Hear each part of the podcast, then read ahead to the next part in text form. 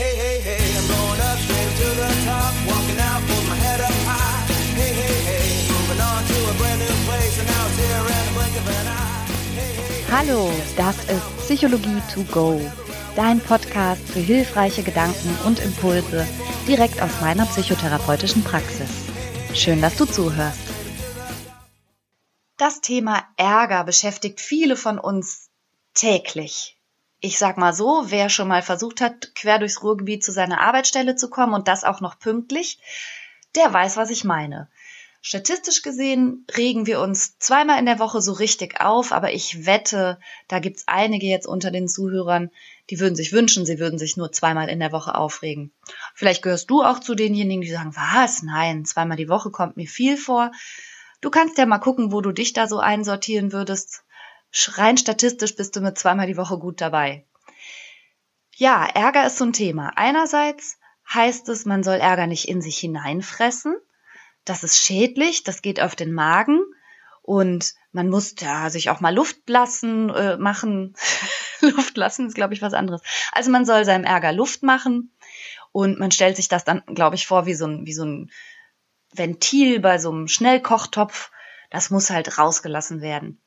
Andererseits sagt die Forschung zu Ärger heutzutage, dass das nicht stimmt und dass dieser kathartische Effekt, den man sich davon ähm, erhofft, dass man auf ein Kissen einprügelt oder mal so richtig losschimpft, dass das einfach nicht stimmt, sondern dass letztlich, indem man ärgerlich reagiert, man seinem Körper schon auch etwas zumutet.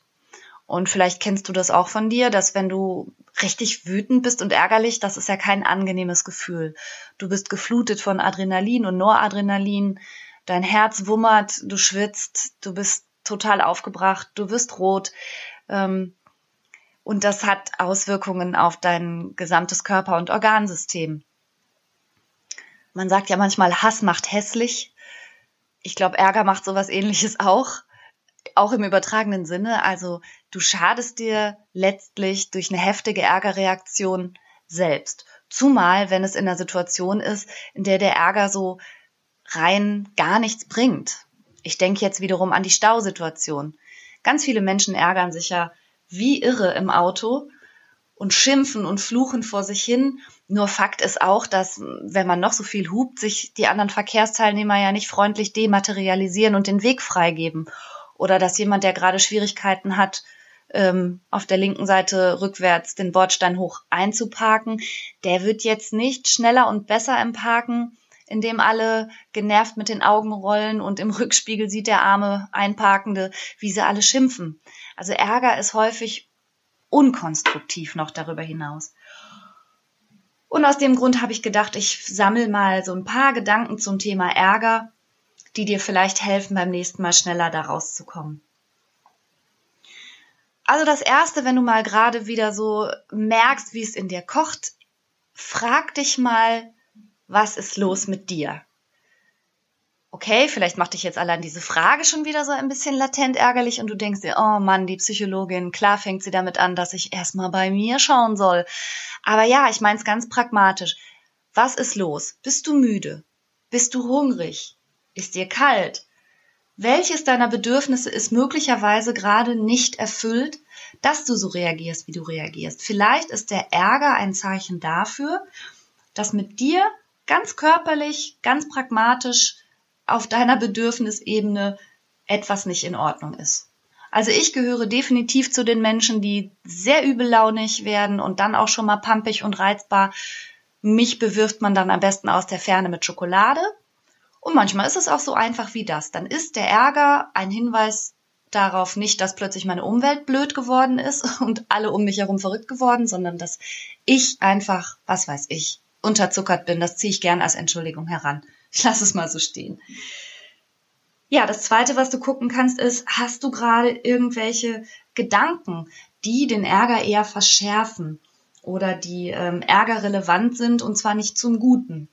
Zum Beispiel, wenn du denkst, dass deine Arbeitskollegen absichtlich ihr dreckiges Geschirr oben auf der Spüle stehen lassen, anstatt es in die Spülmaschine hineinzuräumen, dann ist das ja was anderes, als würdest du denken, ach, guck mal, mein Kollege, der Peter, der war heute total gestresst und dann hat er wahrscheinlich einen Anruf bekommen und ist einfach aus dem Büro gerannt und hat deshalb seine Tasse da stehen lassen. Also die Art und Weise, wie du über die Umstände und wie sie zustande kamen, denkst, beeinflusst natürlich ganz stark, ob du daraufhin ärgerlich wirst oder nicht. Und diese Gedanken sind ja aber in deinem Kopf, also unterliegen sie auch deiner Verantwortung.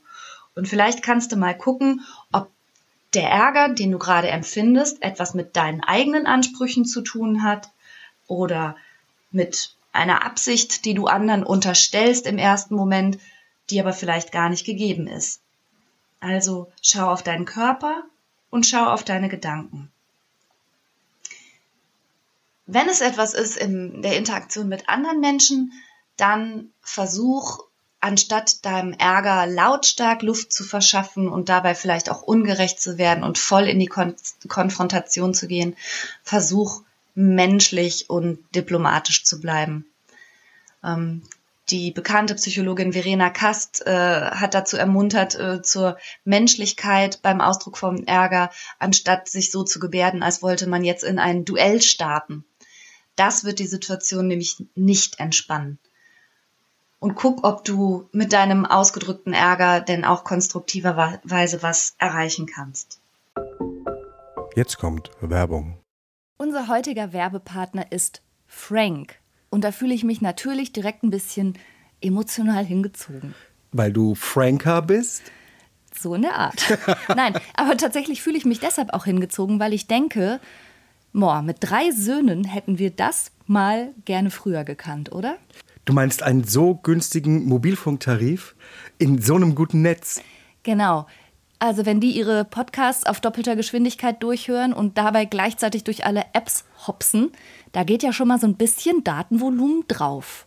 Auf jeden Fall. Wenn dann noch ein bisschen Streaming dazu kommt, dann ist ruckzuck der Monat zu Ende. Ja, aber auch unsere Podcast-Hörer, von denen wir wissen, dass sie unseren Podcast sehr gerne im Auto und bei längeren Fahrten hören, verbrauchen natürlich auch etwas an Datenvolumen. Und das alles ist mit Frank kein Problem mehr. Denn es gibt jetzt einen äußerst günstigen Tarif im besten D-Netz. Mit Frank gibt es keine Vertragslaufzeit und damit auch keinen Stress. Man kann das einfach über App abschließen und da verwalten. zehn Gigabyte kosten zehn Euro und für alle VielsurferInnen gibt es zwanzig Gigabyte für fünfzehn Euro. Und das ist wirklich, also wirklich so ein gutes Angebot.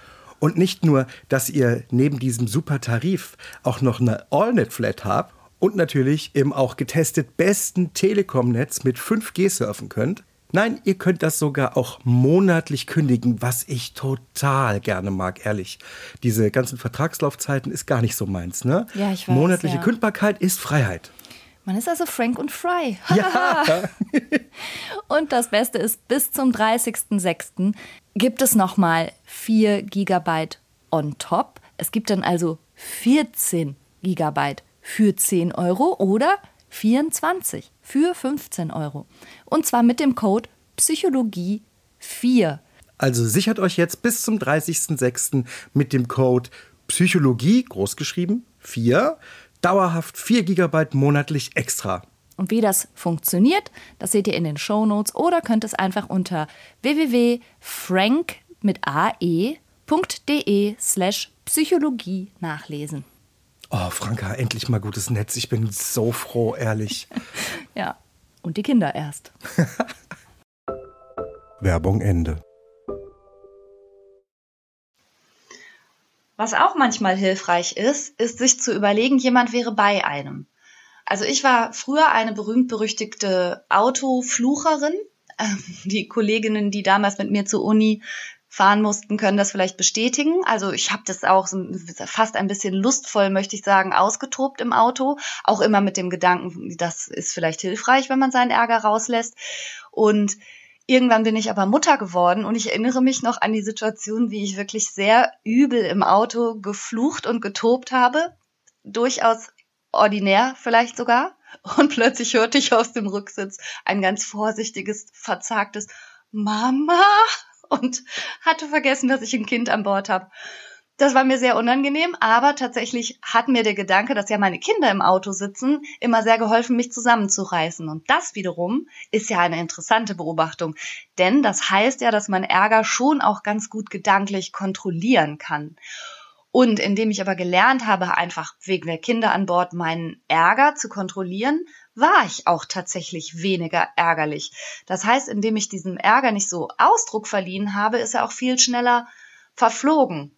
Und vielleicht hilft dir das beim nächsten Mal so als Brücke, ähm, dir vorzustellen, jemand säße bei dir im Auto, in dessen Gegenwart du sicherlich nicht so aus der Haut fahren würdest oder überhaupt allgemein in Ärgersituationen. Stell dir vor, jemand steht neben dir, der dich so nicht sehen darf, und vielleicht hilft dir das, die Ärgerregulation ein bisschen besser hinzubekommen. Und tatsächlich diese ganze körperliche Kaskade, die ansonsten losgehen würde, auch zu stoppen.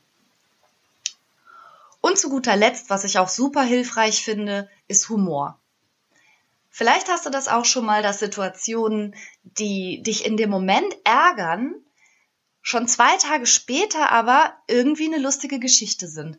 Und dass du irgendwas, was dir passiert ist am Skilift oder irgendwas im Auto oder irgendwas mit äh, Einkaufswagen von hinten in die Hacken, egal was, was dich in dem Moment geärgert hat, das hast du vielleicht ein paar Tage später beim Bier ganz unterhaltsam und lustig erzählt und es dann auch nicht mehr schlimm gefunden.